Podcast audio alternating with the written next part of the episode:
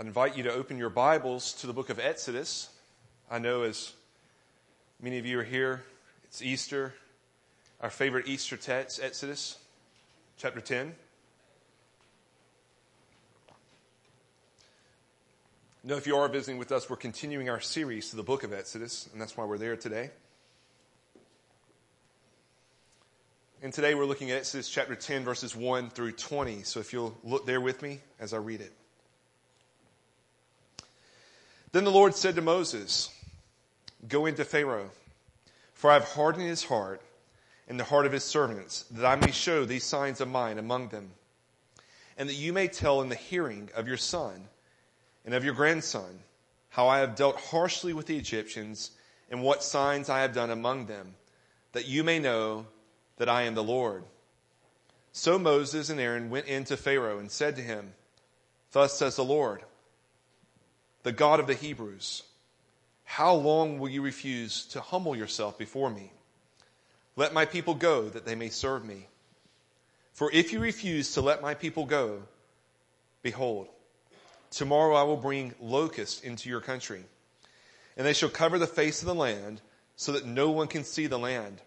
And they shall eat what is left to you after the hail, and they shall eat every tree of yours that grows in the field and they shall fill your houses and the houses of all your servants and of all the Egyptians, as neither your father nor your grandfathers have seen from the day they came on earth to this day. Then he turned and went out from Pharaoh. Then Pharaoh's servant said to him, How long shall this man be a snare to us?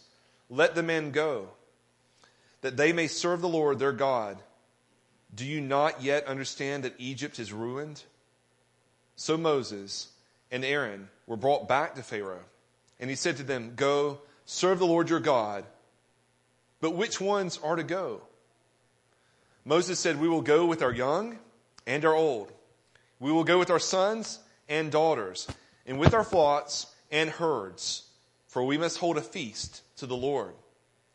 But he said to them, The Lord be with you if ever I let you and your little ones go. Look, you have some evil purpose in mind. No. Go, the men among you, and serve the Lord, for that is what you are asking. And they were driven out from Pharaoh's presence. Then the Lord said to Moses, Stretch out your hand over the land of Egypt for the locust, so that they may come upon the land of Egypt and eat every plant in the land, all that the hail has left. So Moses stretched out his staff over the land of Egypt. And the Lord brought an east wind upon the land all that day and all that night. And when it was morning, the east wind had brought the locust. The locust came up over all the land of Egypt and settled on the whole country of Egypt. Such a dense swarm of locusts as had never been before, nor ever will be again. They covered the face of the whole land so that the land was darkened, and they ate all the plants in the land and all the fruit of the trees that the hail had left.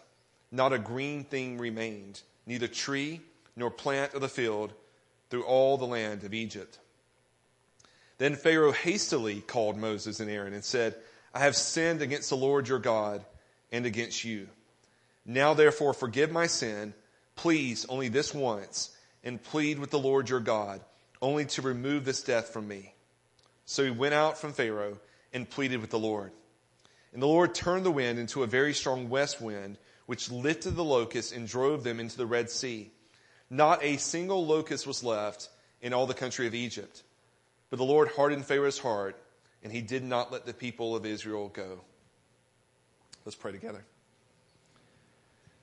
Dear Heavenly Father, we again ask for your Spirit's help as your word is opened, as we look back at this event and what happened, Lord. We pray that we would learn from it and that you would teach us and that Lord, our response would be that we would worship you and praise you.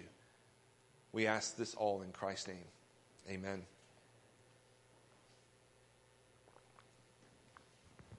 As I was studying for the sermon, one of the commentaries I looked at quoted a story that's very fond to our family, and I thought I'd recount some of this as it uh, gives a historical picture of another time that this happened. Uh, this is from the book On the Banks of Plum Creek by Laura Ingalls Wilder. She writes, plunk. Something hit Laura's head and fell to the ground. She looked down and saw the largest grasshopper she had ever seen. Then huge brown grasshoppers were hitting the ground all around her, hitting her head and her face and her arms. They came thudding down like hail. The cloud was hailing grasshoppers. The cloud was grasshoppers. Their bodies hid the sun and made darkness. Their thin, large wings gleamed and glittered. The rasping whirring of their wings filled the whole air, and they hit the ground and the house with the noise of a hailstorm. Laura tried to beat them off. Their claws clung to her skin and her dress. They looked at her with bulging eyes, turning their heads this way and that. Mary ran screaming into the house. Grasshoppers covered the ground. There was not one bare bit to step on. Laura had to step on grasshoppers, and they smashed, squirming and slimy under her feet. Grasshoppers beat down from the sky and swarmed thick over the ground. Their long wings were folded, and their strong legs took them hopping everywhere. The air whirred, and the roof went on, uh, on sounding like a roof in a hailstorm. Then Laura heard another sound, one big sound made of tiny nips and snips and gnawings. The grasshoppers were eating. You could hear the millions of jaws biting and chewing. Day after day, the grasshoppers kept on eating. They ate all the wheat and the oats. They ate every green thing, all the garden and all the prairie grass. The whole prairie was bare and brown. Millions of brown grasshoppers whirred low over it. Not a green thing was in sight. So that's from a fiction book, but it's a historical narrative of what happened in America many years ago. And so uh, maybe that account can help relate to it. And uh, at least for our kids, if you're not familiar with the locust, uh, we do get them here. I've seen them in my garden. We've chased them around our garden. Uh, but they're like a grasshopper. They're bigger. They do have those big bulging eyes and big wings, but a, a thick grasshopper. And so that's what's being described here, larger than a normal grasshopper. And you can see there are times in which historically there have been such plaids, but as we read, nothing quite like this one. As we look at this count, we're continuing to look at how God, or Yahweh as he's referred to here, that Lord in all capitals, how God defeated the gods of the Egyptians and Pharaoh in this great empire of Egypt. And so we'll be seeing some of that today. What I'd like for us to look at first is just talk about the plague itself, the plague of locust. Then secondly, the pride of Pharaoh that's mentioned. And thirdly, to look at a story that's to be taught. So again, those three points, the plague of locusts, the pride of Pharaoh, and a story to be taught. So first, the plague of locusts. We see in verses four through six that a warning is given to Pharaoh. As we look to these plagues, sometimes Pharaoh and the Egyptians are giving a warning. Sometimes they are not. And this time we see a warning given. Remember, we just saw last week the plague of the hail, and it had destroyed almost everything in the land. That included beast, plant, and tree, whatever was outside. It had destroyed. Uh, before that, pl- before that was the plague of the livestock that had killed many of those already. And so there's not much left in the land of Egypt. You see in verse seven that Pharaoh's servant said to him, How long shall this man be a snare to us? Let the men go that they may serve the Lord their God. Do you not yet understand that Egypt is ruined? And so before the locusts even come, the servants are describing Egypt already as being ruined. Back in our last chapter, chapter 9, verse 32, we read that the wheat and the emmer were not struck down, for they are late in coming up. Remember, we talked about that these last few plagues are going to go over about a three or four month period. And so what's being described here, we see that when the hail came, uh, we can understand this even in terms of crops today. Some of them had not yet come up out of the ground or had not yet budded. And by the time this happens, those things now are up. And, and they're maybe ready to be harvested or close to being ready to be harvested. And now the locusts are going to come and consume whatever was left. Any of the trees that may have rebloomed or regrown branches, the locusts are going to take care of that. And so this is going to put Egypt in the point of um, a famine that may last for some time. And what little hope they had that they might gain some crop this year is going to be ruined by the coming of the locust. And so now the hail has melted away and the locusts are going to come and eat whatever is left by the hail as we read in verse 5. In verse 12 through 15, we actually see the description of what happened in the plague. Uh, Mo, the Lord says to Moses, stretch out your hand over the land of Egypt for the locusts so that they may come upon the land of Egypt and eat every plant in the land, all that the hail has left. So Moses stretched out his staff over the land of Egypt, and the Lord brought an east wind upon the land all that day and all that night. When it was morning, the east wind had brought the locust. And the locust came up over all the land of Egypt and settled on the whole country of Egypt. Such a dense swarm of locusts as had never been before, nor ever will be again. They covered the face of the whole land, so that the land was darkened, and they ate all the plants in the land and all the fruit of the trees that the hail had left. Not a green thing remained, neither tree nor plant of the field through all the land of Egypt. And so there we get a very thorough accounting of what took place with the locusts. Locusts can eat their own body weight, which may not sound very impressive since they only weigh two grams, right? That's not a lot. But just imagine for us what it would be like to eat our own body weight in a day. Maybe you've seen some of those restaurants that offer those challenges. If you can eat the 60 ounce steak, you get it for free. And people attempt it and the reason they can offer it for free is there are not many people who can eat 60 ounces of steak. Can you imagine eating your own body weight? But again, their body weight's only two ounces, so that, or two grams, so that may not sound like a lot. But together they can do great damage.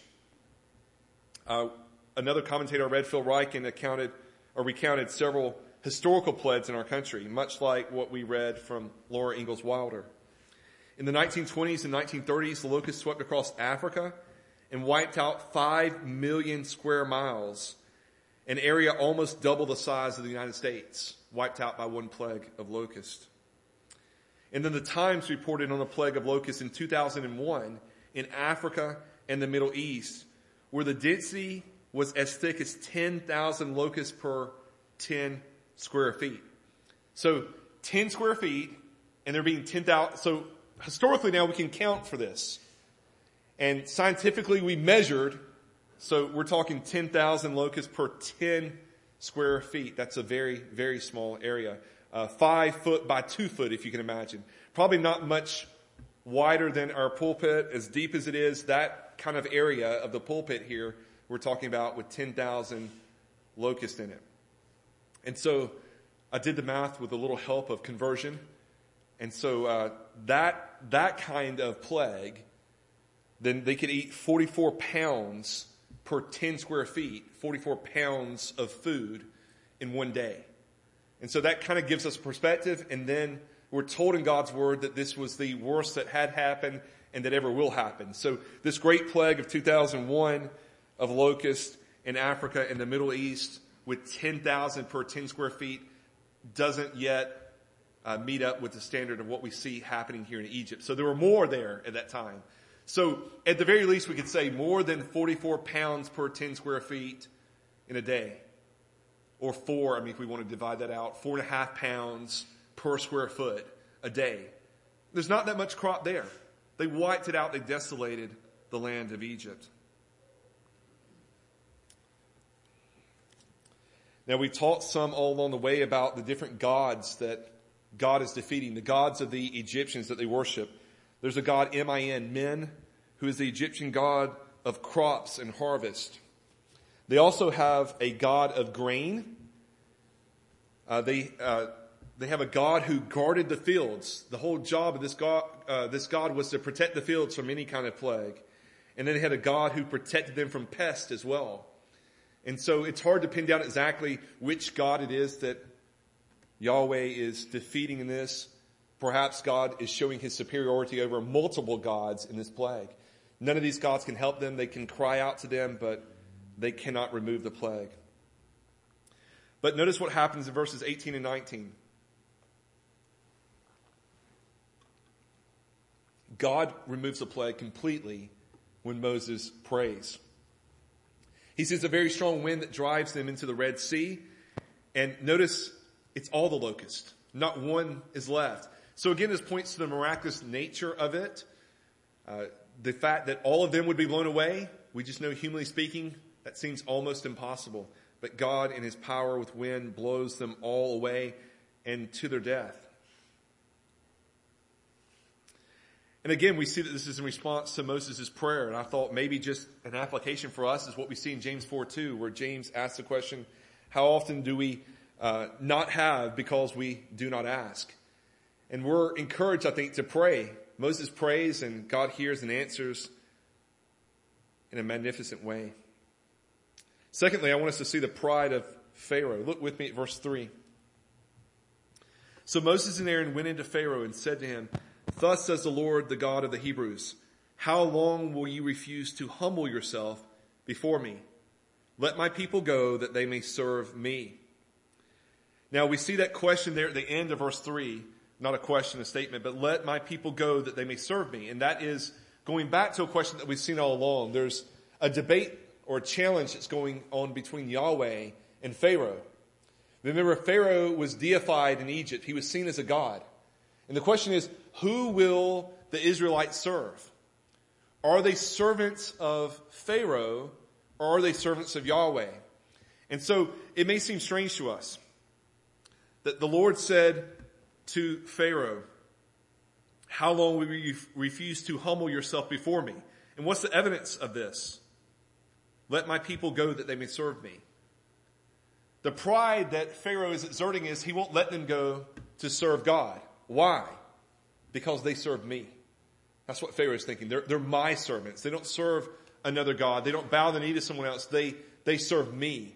And so this is, I think, why we see it described even as pride.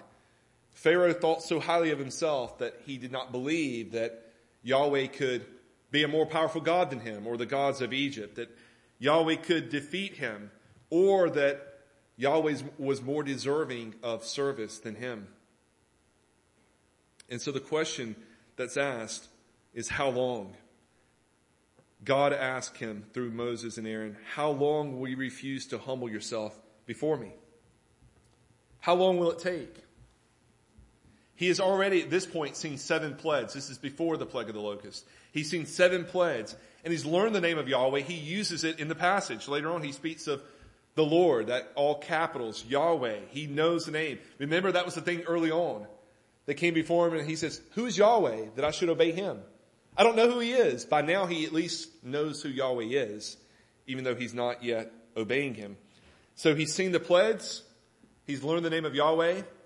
We've seen already in verse 7 that his servants say the land is ruined. And so the plagues have been so devastating upon Egypt that even the servants of Pharaoh who are closest to him that have the most reason to uh, pad the truth a little bit lest Pharaoh be angry, even they are saying the land's ruined. Can you imagine what the people on the streets are saying about Egypt at this time? Even we saw in the last passage, and we're going to see he does this again, but we saw with the plague of the hail that he acknowledged that he had sinned. Pharaoh acknowledged he had sinned, and he asked Moses and Aaron to pray to Yahweh for relief. You could look back there, verses 27 and 28 of chapter 9. Then Pharaoh sent and called Moses and Aaron and said to them, This time I have sinned. The Lord is in the right, and I and my people are in the wrong. Plead with the Lord, for there has been enough of God's thunder and hail. I will let you go, and you shall stay no longer. And we saw last time that, of course, after it ended, he hardened his heart, and he would not do that. And so every time that his situation improves, the pride returns. Even though the plague itself may humble him to cry out to the Lord, to acknowledge that he was wrong and that Yahweh was right. That's huge for Pharaoh to do. To acknowledge anyone other than him is right and that he is wrong, but especially to do that in relation to God. The fact that he would do that is exhibiting some humility. But as soon as the situation gets better, he returns to his pride and forgets all about the promises that he's made. And so Moses' assessment that we saw last time in verse 30 of chapter 9 is correct. He said there, but as for you and your servants, I know that you do not yet fear the Lord. And we can talk about the fear of the Lord. It's not just that he's afraid of the Lord. There's this reverence and awe and worship of God. Wisdom begins with the fear of the Lord. Proverbs speaks to that. It's talking about not just that we're afraid of God, but that there's reverence and awe, that there's worship of this God. And so Moses is saying, look, even though you're saying this, I know you don't worship God yet. And yet he still prays to God for relief. And he does it again here in our passage we'll see in a moment. But Moses isn't deceived and we should not be either. What we see demonstrated by Pharaoh isn't genuine belief. He hasn't been converted to the God of the Israelites. Why does he ask them to pray? Same reason so many of us oftentimes may pray to God. We want the situation to be better. We want things to change. And as soon as God changes the situation, we don't need God anymore. Thanks for taking care of that. Maybe we acknowledge it. Maybe we just forget about it. We're just glad things have changed. And we go about our life until the next disaster happens. And maybe we cry out to God again then for relief. And so Moses is treating God the way many do. I think especially many unbelievers. There are people who say, I don't believe in God. And then situations get bad enough, they cry out to God. And Pharaoh's doing something along that nature now. And I wonder the question that goes to Pharaoh is asked not only by him, but also by his servants. Uh, God asks Pharaoh, how long? Verse 7, then Pharaoh's servant said to him, how long shall this man be a snare to us? So notice they reverse it. God is saying, how long will you be in your pride? His servants say, how long will Moses be a snare to us? But how's Moses going to stop being a snare to us? What is it that Pharaoh's servants are encouraging him to do? Let the men go that they may serve the Lord their God. So they're encouraging Pharaoh to do something. What they're really asking is, Pharaoh, how long will you refuse to let them go?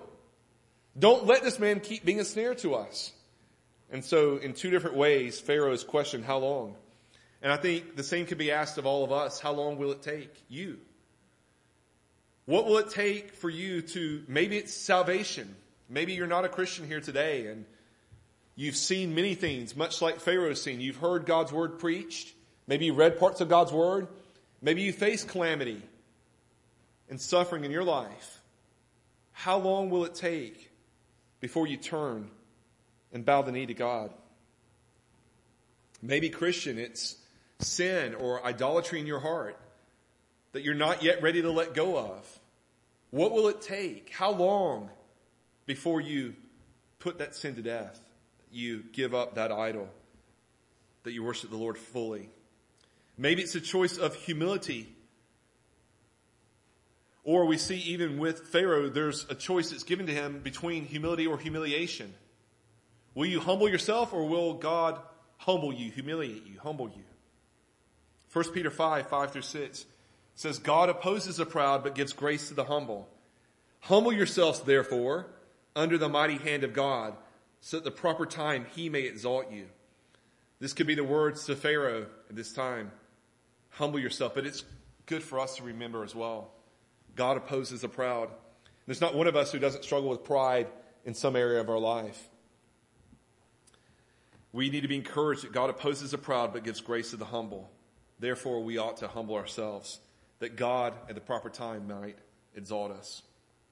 And so Pharaoh hears what his servants say and he actually tells them, tells Moses and Aaron that the Israelites can go, but only the men. He clarifies. Maybe this, this could be part of Pharaoh's own understanding of worship, that the worship of God is only for the males in society. It probably more likely is a ploy to keep the Israelites as his servants, to keep them from leaving for good. If he keeps the women and the children, then they have to come back. They can't really leave, even though he knows, and we've talked about this already. Uh, there's talk about them going to worship, but it's clear what's being indicated is we're going to go worship God in the desert and we're leaving you for good. He will be our God. We'll follow him after that. So maybe he's saying, fine, you can do a little worship, just like he did before, you can go out, but not too far. Now he said you can go out, but only the men can go out and not the women. And really he mocks Yahweh in verse 10. When Moses answers, no, we're going to go and we're going to go with our young and our old and with our men and our women and with all our animals. He responds, no, go the men among you and serve the Lord for that is what you were asking. And they were driven out from Pharaoh's presence. I'm sorry, I'm looking for, um, uh, verse 10, but he said to them, the Lord be with you. Yahweh be with you if ever I let you and your little ones go. So his response to Moses' statement is, Yahweh is really with you if I'm ever going to let you go. And he's saying it sarcastically. Yeah, right. Yahweh would have to be with you if you ever think I'm going to let you go. And he's not, or he's not powerful enough. You don't have that kind of power to make me let them go. That's never going to happen is what he's saying. And so there's this sarcasm. Well, really, he's mocking their God. Yeah, your God's really going to have to be with you if that's going to happen. And by implication, he's not. He's not powerful enough to defeat me.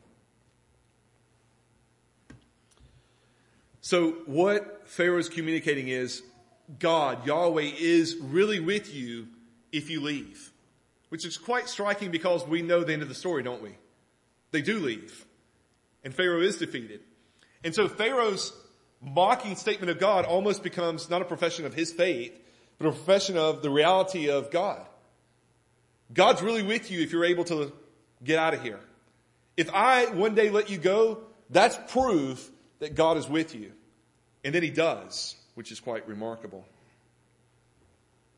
And he accuses them of evil purposes, and ultimately he drives them out of his presence. All these are actions really of a proud man. And I think he's accusing them of evil primarily because their intent is to leave him and to no longer serve Pharaoh. And so Pharaoh never did humble himself. His heart was too hard. We see that God hardened his heart for a purpose, yet it was fully Pharaoh's sinful choice to refuse to let the people go. And then thirdly, finally, I want us to see that there's a story to be told.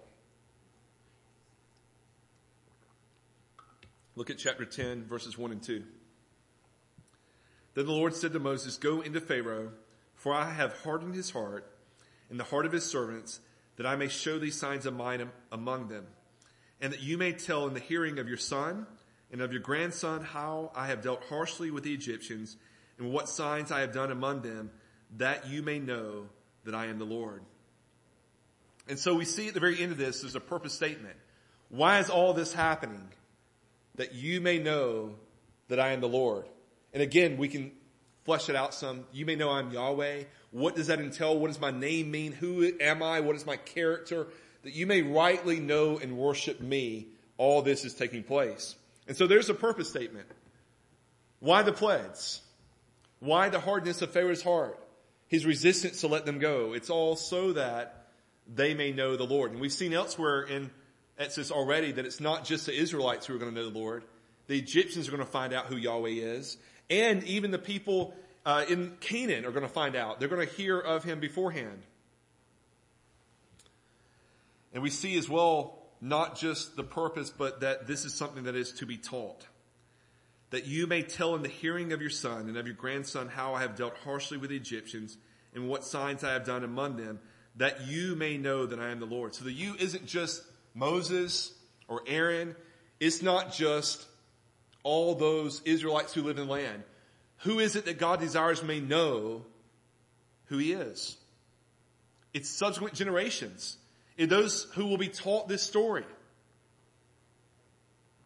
So he's brought all this about so that they would tell future generations and that those future generations would know the Lord and worship him and serve him as their God. I thought about how we read earlier the account from Laura Ingalls Wilder. She wrote of her own experience so that other generations could read about it and learn from what she experienced, maybe even be entertained by what she said. And if we feel like experiences in our life are such that we want others to know about them, we want to pass it on, how much more so something of this gratitude?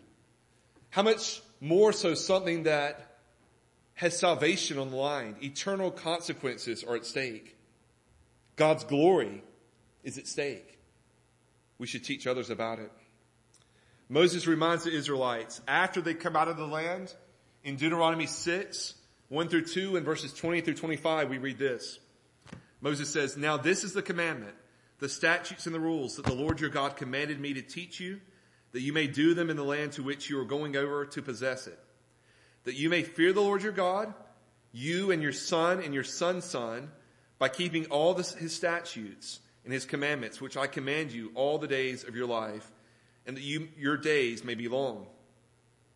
And then verse 20 it says, when your son asks you in the time to come, what is the meaning of the testimonies and the statutes and the rules that the Lord our God has commanded you?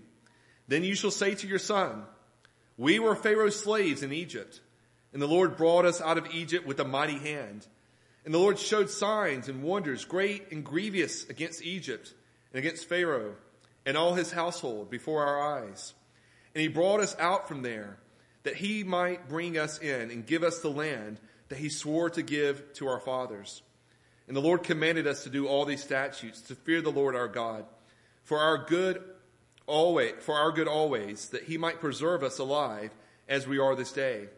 And it will be righteousness for us if we are careful to do all the commandment before the Lord our God as he has commanded us.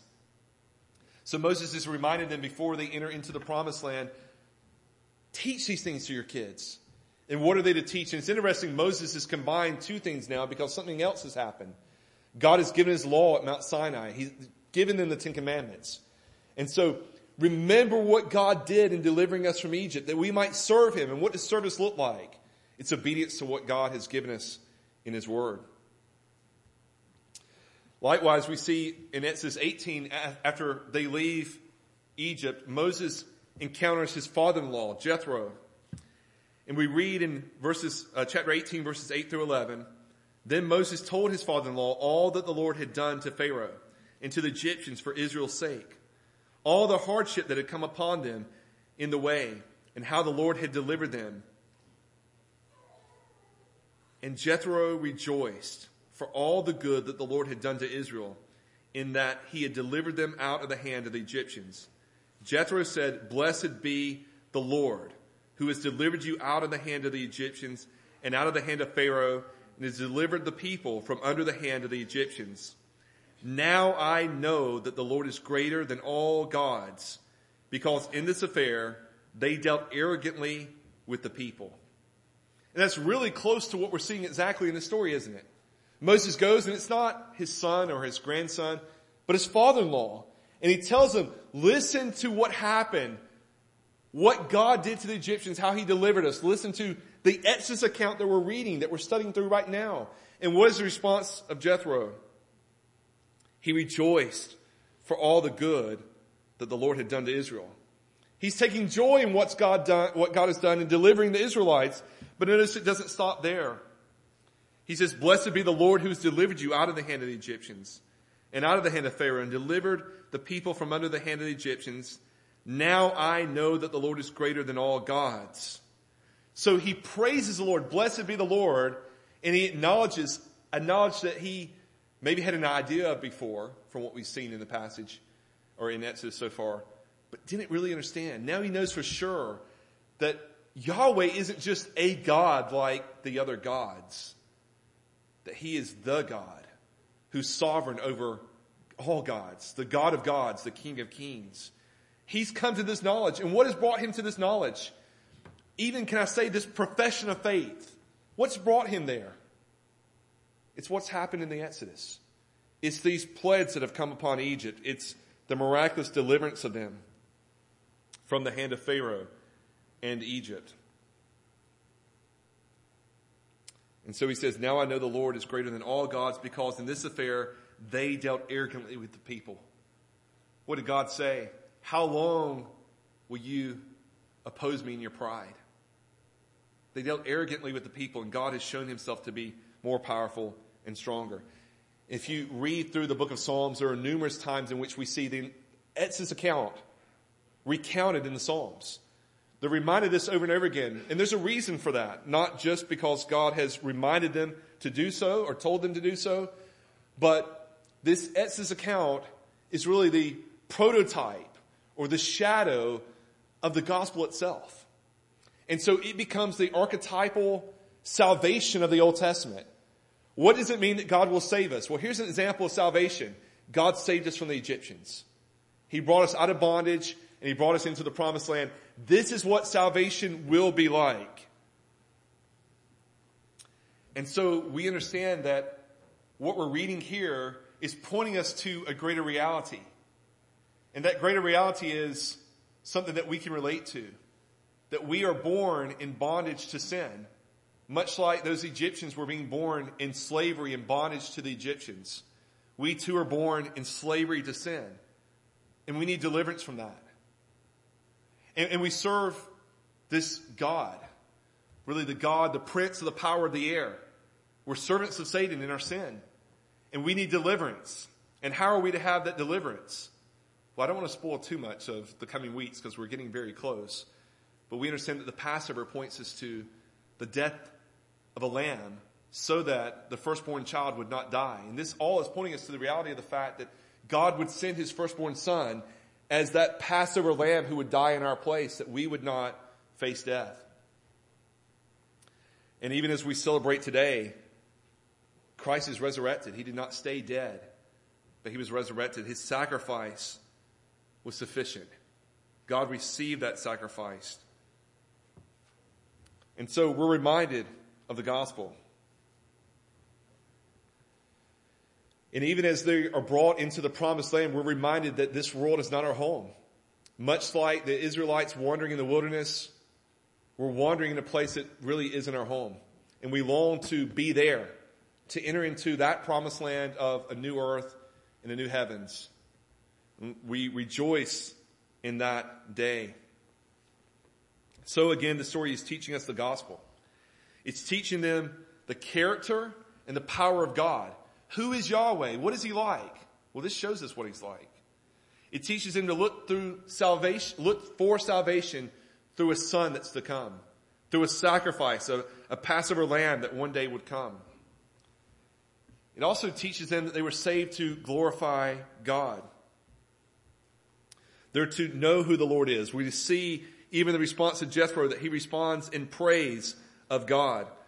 It's the end for which God has made man that we would glorify him and enjoy him forever. And so there's a lot that's being taught to them. So what are you to do? You're to teach this to your kid and your grandkids. Why? So that they may know and worship the God. And so it's to be passed on to generation, from generation to generations. And I think we need to be encouraged that parents, we have that same responsibility today. God's given us our, His Word. We're to keep on teaching the story. It's one reason we preach through God's Word the way we do. Because we believe that it's the power of God for salvation for everyone who believes. And so we preach the Word of God. We teach the Word of God. We teach it to our kids. We teach it to our grandkids. And again, it's not just the Exodus. We've been given so much more now in the fullness of the Word of God. And we understand even in greater depth than Moses did the reality of the salvation that came through the Son of God, Jesus Christ. And so what I see being communicated to us here is teach that to your kids. But don't just teach it as some neat story. Isn't it cool that God delivered them? But teach them the gospel account. Teach them how this points us to Christ. Give your kids the gospel that they may praise the Lord and worship Him. And so we have a greater story, or at least a more full accounting of the story of the gospel than is given even in the Exodus. And so here at a day like Easter, we celebrate Jesus' death and his resurrection. You know, we gather on Sundays because it's the Lord's day. We're celebrating every Sunday the resurrection of our Lord. So that's for all you who are disappointed I didn't preach an Easter sermon. Every Sunday we're celebrating the resurrection of our Lord. And this day's no different. I see even in the account of the Exodus when we're told teach this to our children, what we're being communicated or what's being told to us is to teach the gospel. Communicate the story of God's salvation and how he's done that. That our children may know God, his character, his power, his attributes, that they may worship him and serve him, and that God may be glorified on the earth. I think of Paul, when Paul said, We preach Christ crucified. May that be our story as well. Whatever we say, whatever we teach, may we preach Christ and him crucified. Let's pray together. Dear Heavenly Father, we do thank you for your word and we pray that we would take to heart what we've seen here, that you would work in the hearts of all who are gathered here, that we would believe the truth, the reality of what we see here, that we would know that there is salvation in no other name but in the name of Jesus Christ. Lord, we think of the plagues that fell upon Egypt. And as horrific as they are, we know that there is a day of judgment coming. Lord, even earlier in our scripture reading from earlier, we read in Acts, He commanded us to preach to the people and to testify that He is the one appointed by God to be judge of the living and the dead. To Him, all the prophets bear witness that everyone who believes in Him receives forgiveness of sins through His name. Lord, we know that Christ has been appointed to be the judge of all the earth. And that one day there will come a judgment and those who have not put their trust in him will face something far worse than what the Egyptians faced. But Lord, we're encouraged by those words. Everyone who believes in him receives forgiveness of sins through his name. Lord, we pray that would be true of all who are here today, that we would put our faith in Jesus Christ. And that in him we would find that deliverance, that salvation, that exodus from our slavery to sin, that we would find forgiveness of sins. And that we would know that there awaits us eternal life with our Heavenly Father. We pray this in the name of our great Savior, Jesus Christ. Amen.